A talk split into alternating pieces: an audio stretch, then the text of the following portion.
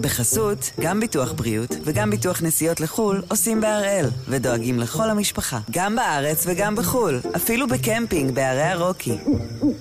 כן, גם שם, כפוף לתנאי הפוליסה וסייגיה ולהנחיות החיתום של החברה. היום יום שלישי, חמישה בספטמבר, ואנחנו אחד ביום, מבית N12.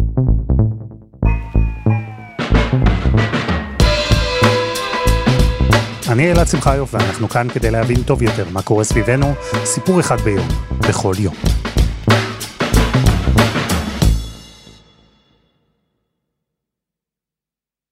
לאורך ההיסטוריה, קרבות ירושה הם היצריים ביותר, הסוערים ביותר, לא פעם גם המעניינים ביותר. מהמלך ליר של שייקספיר ועד משחקי הכס היום. אלו מאבקים שקורים במקום שבו יש ואקום, במקום שבו יש שאלה או ספק לגבי מיהו היורש. ולכן קרבות ירושה כאלה הם אירועים שבאופן יחסי קל למנוע. תחשבו לדוגמה על סדרת הטלוויזיה היורשי. אם לוגן רוי, האבא, היה אומר בפרק הראשון, תשמעו חבר'ה, שיב היא היורשת, אפשר לקפל הכל. אז הסדרה הייתה נגמרת בערך שם. ובמשך 75 שנה, בבית המשפט העליון בישראל, הייתה שיטה מוסדרת, שיטת הסניוריטי. הנשיא הוא השופט הוותיק. אלא שעכשיו השיטה הזו מתערערת מבפנים, כשהשופט יוסף אלרון הודיע שגם הוא, לא הוותיק בהרכב, גם הוא רוצה להתמודד על הירושה, על התפקיד שבקרוב תפנה אסתר חיות. וסביר להניח, במיוחד עכשיו, כשברקע הדיווחים ראשונים על כך שבבית הנשיא הושגה פשרה שתביא לסיום המשבר החוקתי, אז סביר להניח שאחד הדברים שיוסדרו בין הצדדים בקרוב יהיה גם העניין הזה. האופן שבו ממנים את נשיא בית המשפט העליון בישראל.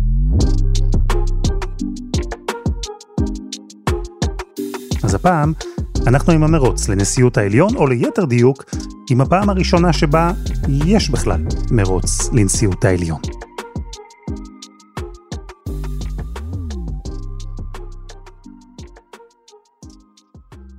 שלום יובל הראל.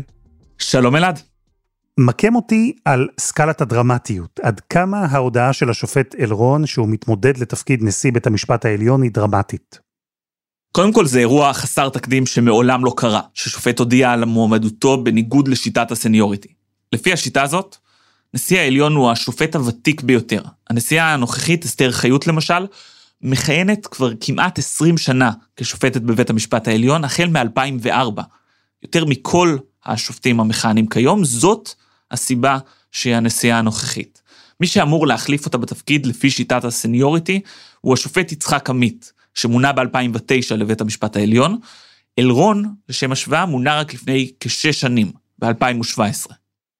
למה זה ככה? מי קבע שהוותיק הוא הנשיא? תראה, שיטת הסניוריטי לא מעוגנת בחוק. זה נוהג, סוג של מסורת כזו שנשמרת כבר מקום המדינה. מה שקורה הוא שנשיאי העליון נבחרו על ידי הוועדה לבחירת שופטים, אבל עד עכשיו זה היה הליך כמעט טכני. תמיד היה רק מועמד אחד, או מועמדת אחת, הוותיקים ביותר בבית המשפט העליון.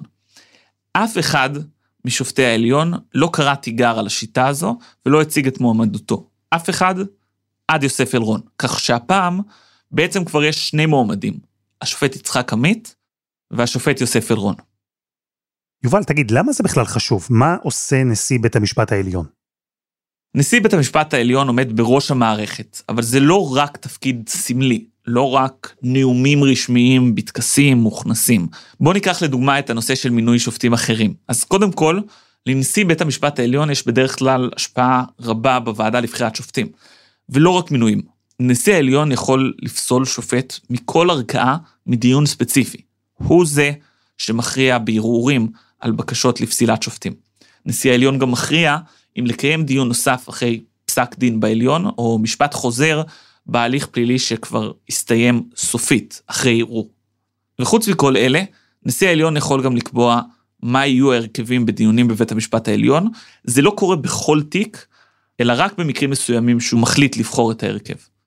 וזאת סוגיה חשובה במיוחד לקואליציה, כי מבחינתם, מי שיכול לקבוע את ההרכב בעתירות רגישות, יכול גם להשפיע במידה רבה על התוצאה. לכן אלעד, נשיא בית המשפט העליון הוא דמות מפתח עם הרבה כוח, אלרון מבין את זה, השופטים האחרים מבינים את זה, ובקואליציה מבינים את זה. אז ככל שאנחנו מתקרבים לחודש הבא, ל-16 באוקטובר, התאריך שבו תציין הנשיאה הנוכחית אסתר חיות יום הולדת 70 ותוריד את הגלימה, כולם נערכים כבר ליום שאחרי. אז בהמשך למסורת, השופט עמית היה אמור לקבל את הסמכות, את התפקיד, את הכוח הזה אליו, בתור שופט העליון הוותיק כרגע, בלי תחרות. אלא שאלרון הודיע שהוא מתמודד, לצידו, וזה חסר תקדים, אבל זה לא לגמרי מפתיע, נכון? כי דובר על אלרון כבר מהיום הראשון כשופט עליון אה, שונה. נכון, השופט אלרון הוא שופט חריג בנוף של בית המשפט העליון, זה בא לידי ביטוי גם ברמה האישית וגם במהות. השופט אלרון מוצא את עצמו לא פעם בדעות מיעוט בפסקי דין שונים. אלרון נולד במעברה בחיפה, למשפחה עם תשעה ילדים שעלתה מעיראק. הוא עשה את דרכו במעלה מערכת המשפט, תחילה כשופט בית משפט השלום בחיפה, בהמשך במחוזי, עד שמונה לנשיא המחוזי בחיפה, ולבסוף ב-2017 הוא נבחר לכהונה בבית המשפט העליון.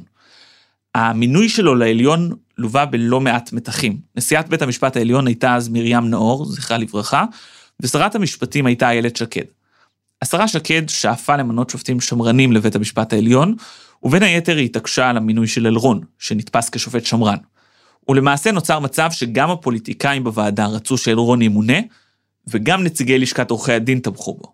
אבל בוועדה לבחירת שופטים לצורך מינוי לעליון נדרשת הסכמה גם של שופטי העליון החברים בוועדה. דרוש הרי רוב מיוחד של שבעה מתוך תשעה חברים. ושופטי העליון התנגדו בתוקף למינויו של אלרון. מאחורי הקלעים, אחד מאלו שהתנגדו נחרצות למינויו, היה השופט יצחק עמית, מי שלפי שיטת הסניוריטי אמור להחליף את הנשיאה הנוכחית, אסתר חיות, עם פרישתה באוקטובר. בסופו של דבר, הנשיאה דאז, נאור, נאלצה להתפשר, נציגי הלשכה וחלק מהפוליטיקאים הבהירו שהתנגדו לכל המינויים האחרים אם אלרון לא ימונה. כך שבסופו של דבר, אלרון עשה את דרכו לעליון, אבל אפשר לומר שעד היום הוא לא שכח להם את ההתנגדות למינוי. היחסים בין אלרון לעמיתיו די עכורים, אפשר לומר, ובפרט עם השופט עמית, מספרים שיחסי העבודה בין אלרון לחלק מהשופטים כבר זמן רב לא תקינים. מספרים שאלרון מרגיש פגוע, דחוי אפילו. לפעמים מרגיש שממש לועגים לו, ושהוא לא כל כך חלק מהמשפחה הזאת, ממשפחת שופטי בית המשפט העליון. תגיד, אבל מה עומד בבסיס המתיחות הזו? מה זה על רקע אישי? זה על רקע מקצועי? השופט אלרון באמת פוסק אחרת משופטי עליון אחרים? המתחים האישיים הם חלק מהסיפור. הרי יש בבית המשפט העליון שופטים שחלוקים אחד עם השני בסוגיות מאוד עקרוניות, ועדיין הם נמצאים בקשרים ידידותיים אחד עם השני. למרות זאת, אני חושב שהפערים הם לא רק על רקע אישי, יש הבדלים מקצועיים. וההבדלים האלה באים לידי ביטוי בשלל תחומים. אלרון הוא שופט דומיננטי במיוחד בתחום הפלילי, וגם שם הוא מוצא את עצמו לא פעם במחלוקת עם השופטים האחרים. בתחום הפלילי אלרון הוא מצד אחד שופט שנוקט בגישה מחמירה בענישה, ומצד שני מקפיד על זכויות נאשמים וחשודים. ומעבר לתחום הפלילי, אלרון נמצא במחלוקת עם עמיתיו גם בנושאים אקטואליים יותר היום. בואו ניקח למשל את הסוגיה של התערבות בחוקי יסוד. אלרון הוא בין השופטים היחידים בבית המשפט העליון שכבר הסתייגו בצורה מפורשת מהאפשרות הזאת. פסק הדין שעסק במה שכונה אז פשרת האוזר, אלרון כתב שקשה לאלו מצב שלבית המשפט תהיה המילה האחרונה, והוא ייטול סמכות לבקר את ההצדקות לחקיקת חוקי יסוד, מבלי שלנבחרי הציבור תהיה אפשרות לשנות זאת. איך תפיסת העולם הזו שלו באה לידי ביטוי בכל מה שקשור למהפכה המשפטית? הרי חלק מהסוגיות האלה כבר הגיעו לשולחן בג"ץ. נכון, אלרון יושב בשני ההרכבים שידונו בחוקי יסוד, הסבירות והנבצרות. כמובן שאי אפשר לדעת מראש מה כל שופט יפסוק, אבל ההסתייגות הזאת של השופט אלרון מהתערבות בחוקי יסוד היא יחסית חד משמעית. הוא בין השופטים היחידים, כמו שאמרתי, שהתבטאו בצורה כה נחרצת נגד ביקורת שיפוטית על חוקי יסוד. ומעבר לזה, לגבי עילת הסבירות עצמה, אלרון באופן כללי מאמין שבג"ץ צריך להיזהר בשימוש בעילת הסבירות. הוא הביע לא פעם ולא פעמיים את עמדתו בפסקי דין שונים, וכתב שיש להותיר את העילה הזאת אך ורק כמוצא אחרון. זה ממש לא אומר שהוא חשב שצריך לבטל אותה, אבל הוא כן האמין שצריך להשתמש בה בצמצום. ואם ניקח אה, דוגמה יותר ספציפית אלעד, אז יש פסק דין שאתה מן הסתם מכיר, יחסית מהתקופה האחרונה, שגם בו השופט אלרון השמיע דעה שונה מכל שאר השופטים. אני מדבר על פסק הדין שעסק במינויו של יושב ראש ש"ס אריה דרעי לשר. אלרון ישב שם בהרכב של 11 שופטים, עשרה מהם פסקו שדרעי אינו יכול לכהן כשר, חלקם השתמשו בעילת הסבירות, אחרים במה שמכונה השתק שיפוטי.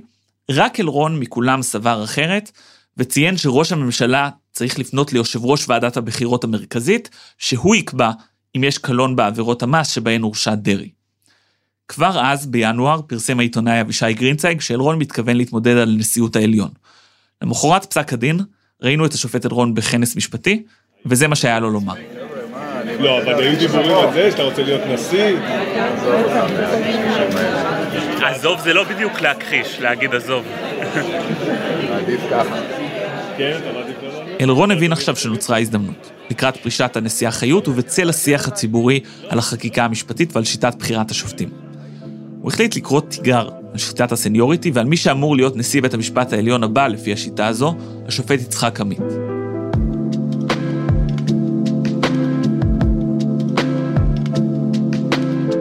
חסות אחת וממש מיד חוזרים.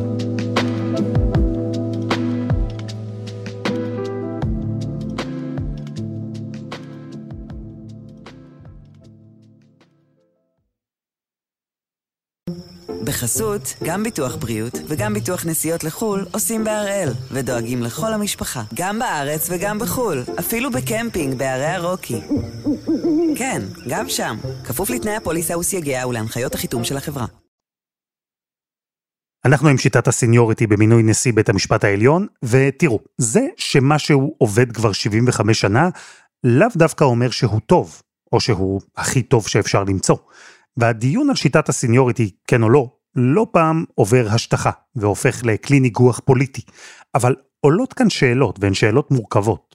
אז נעזרנו בדוקטור גיא לוריה, עמית מחקר במכון הישראלי לדמוקרטיה, דבר ראשון כדי להבין מה התוקף של שיטת הסניוריטי, עד כמה היא דבר קדוש. אז קודם כל זאת פרקטיקה. בפועל אה, נשיאי בית המשפט העליון תמיד אה, מונו לפי ותק. אה, נשיא בית המשפט העליון הראשון כנראה פשוט היה המבוגר שבין השופטים שהתמנו, הם כולם התמנו באותו יום לבית המשפט העליון הישראלי, שהוקם בספטמבר 48, ואחריו בעצם כל נשיאי בתי המשפט העליון מונו לפי הוותק שלהם בבית המשפט העליון.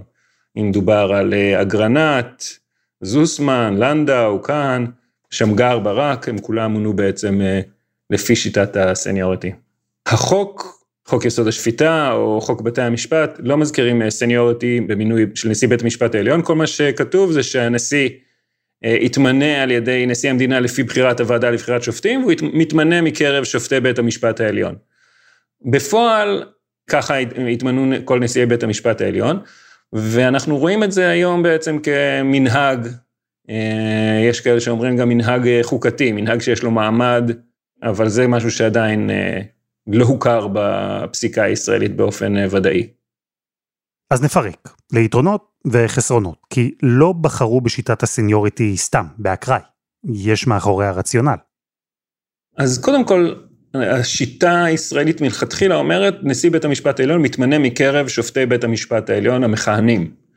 ואז ברגע שאתה ממנה את הנשיא הבא רק על פי עקרון הסניוריטי, אתה מבטיח את זה שאין איזשהו ניסיון להתמודד על התפקיד, אין לשופטים איזשהו אינטרס לשאת חן בעיני הממשלה או בעיני חברים בוועדה לבחירת שופטים, כדי אה, להתחרות על התפקיד, ומה שעלול להשפיע על הפסיקה שלהם.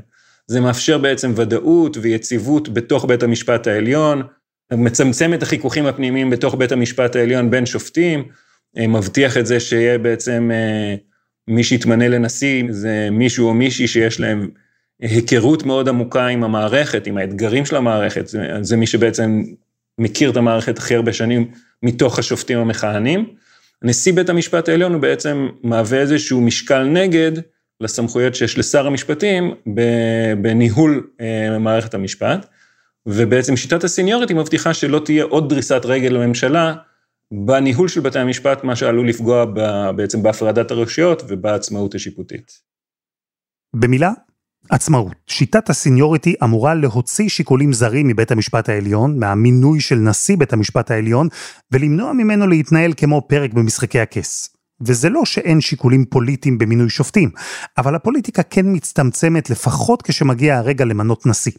ובכל זאת, אמרנו, אין קונסנזוס, כי לשיטה הזו יש גם חסרונות. אז אה, קודם כל יש את השיקול אה, שאומר בעצם לנשיא, דווקא משום שיש לו סמכויות ניהוליות, חשוב שיהיה מישהו שיש לו כישורים ניהוליים. כשאתה ממנה לפי ותק, אתה לא ממנה לפי כישורים ניהוליים, אתה ממנה לפי ותק. אה, זה לא בהכרח המנהל הכי טוב. יש כאן תפיסה שאומרת שיש כאן גם חיסרון מבחינת האחריותיות הדמוקרטית, זאת אומרת, מינוי של אה, המנהיג של הרשות השופטת, יש טיעון שאומר שהוא צריך להיות משהו שיש עליו אחריותיות דמוקרטית אה, בפני הציבור האזרחים, או לפחות בפני נציגיהם ברשויות האחרות. יש גם אה, תפיסה שאומרת שיש כאן איזושהי פגיעה בעצם בסמכות של הוועדה לבחירת שופטים. אז דוקטור לוריה, אם הסיניוריטי הוא בסוף רק נוהג שהשתרש, זה לא חוק, לא פסיקה קודמת, נוהג. ויש בנוהג הזה חסרונות, שמענו, זו לא שיטה מושלמת. זה אומר שאפשר פשוט לשנות אותו? אז זאת שאלה, זאת שאלה שאין עליה עדיין הכרעה ברורה בחוק הישראלי. זו שאלה שהבית המשפט העליון עוד לא הכריע עליה. הוא אמר כבר בפסקי דין קודמים, מה יהיו הכללים או הסטנדרטים שיאפשרו להבחין האם למנהג חוקתי עשוי להיות מעמד מחייב, כלומר, אי אפשר לסטות ממנו אלו אם כן ממש מחוקקים ומבטלים את זה באופן פוזיטיבי, אבל עדיין לא הייתה הכרה של בית המשפט העליון בכך שיש למנהג חוקתי מעמד מחייב בדין הישראלי. אם באמת אה, יהיה הכרעה גם במקר... לגבי נשיא בית המשפט העליון, לגבי מנהג הסניוריטי שיש לו מעמד מחייב, אז בעצם אי אפשר יהיה לסטות ממנו ללא באמת איזשהו אה, מהלך חקיקתי פוזיטיבי. הדיון אם אפשר פשוט לבטל את הנוהג הישן הזה, או שצריך ממש ליזום מהלך מוסדר כמו חוק שיוביל לביטול שלה, זה דיון משפטי חוקתי. אבל זה לא הדיון היחיד שמתנהל היום, כי יש גם דיון פוליטי. ביטול נוהג הסניוריטי זה מהלך שגם לשר המשפטים לוין יש בו אינטרס. וכאן שווה לראות את המרוץ לנשיאות העליון בקונטקסט רחב יותר של המהפכה המשפטית כולה. המתנגדים של המהפכה מזהירים שהדברים קשורים זה לזה, מאוד קשורים זה לזה. ברגע שאתה בעצם מאפשר לקואליציה רוב בוועדה לבחירת שופטים, ומבטל את מנהג הסניוריות, יש בעצם שליטה מוחלטת של הקואליציה בבחירת נשיא בית המשפט העליון הבא. באופן פוטנציאלי יכולה גם למנות אה, שופט לבית המשפט העליון, ולמחרת היום למנות אותו לנשיא בית המשפט העליון. וברגע שהוועדה לבחירת שופטים הופכת להיות נשלטת על ידי הקואליציה, או אפילו רק פשוט עוברת לשליטה של פוליטיקאים, אז יש לנו כאן סכנה מאוד גדולה של פגיעה ממש בליבת העצמאות השיפוטית בכל הערכאות, באמצעות נשיא בית המשפט העליון. אם נשיא בית המשפט העליון הופך להיות בעצם ידו הארוכה של שר המשפטים, שמשפיע מאוד על אה, מינויו, יש בעצם אה, אפשרות שהממשלה, מה שנקרא, תשתלט על בתי המשפט. אנחנו מכירים במקומות שבהם הייתה נסיגה דמוקרטית, כמו נגיד הונגריה, זה היה, זה אחת הטקטיקות של הממשלה בהשתלטות על בתי המשפט, הייתה השתלטות על ההנהגה של הרשות השופטת. יובל, תסביר לי משהו. לשופט אלרון נשארו שנתיים עד שהוא יוצא לגמלאות, נכון? נכון, הוא בן 68.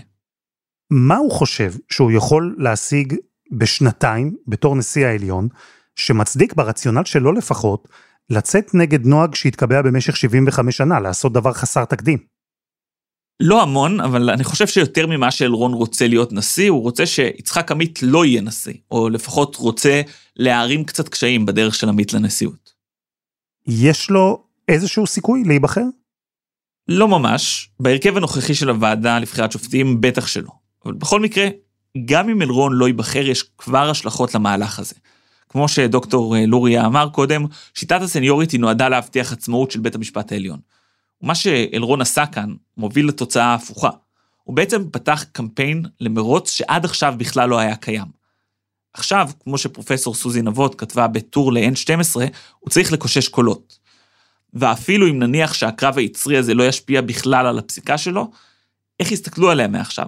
אולי פחות יאמינו לפסיקות שלו? יחשבו שהן חלק מסוג של קמפיין שהוא מנסה לרצות את הקואליציה. כל זה כשברקע העתירות הרגישות כל כך שהוא עצמו יושב בהן בעניין הסבירות וחוק הנבצרות. אז במובן מסוים, כבר עם ההכרזה של אלרון, עוד לפני שקרה בכלל משהו, המשחק השתנה. זה כבר לא רק מאבק כוחות בין הממשלה לבית המשפט, אלא סדק בחזית האחידה שמציגים לרוב שופטי העליון בהקשר הזה.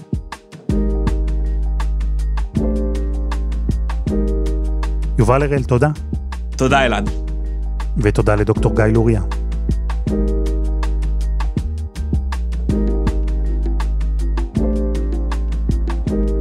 וזה היה אחד ביום של N12. אנחנו מחכים לכם בקבוצה שלנו בפייסבוק, חפשו אחד ביום, הפודקאסט היומי. העורך שלנו הוא רום אטיק, תחקיר והפקה, דני נודלמן, עדי חצרוני, שירה הראל ורוני ארניב. על הסאונד יאיר בשן שגם יצר את מוזיקת הפתיחה שלנו, ואני אלעד שמחיוף. אנחנו נהיה כאן גם מחר.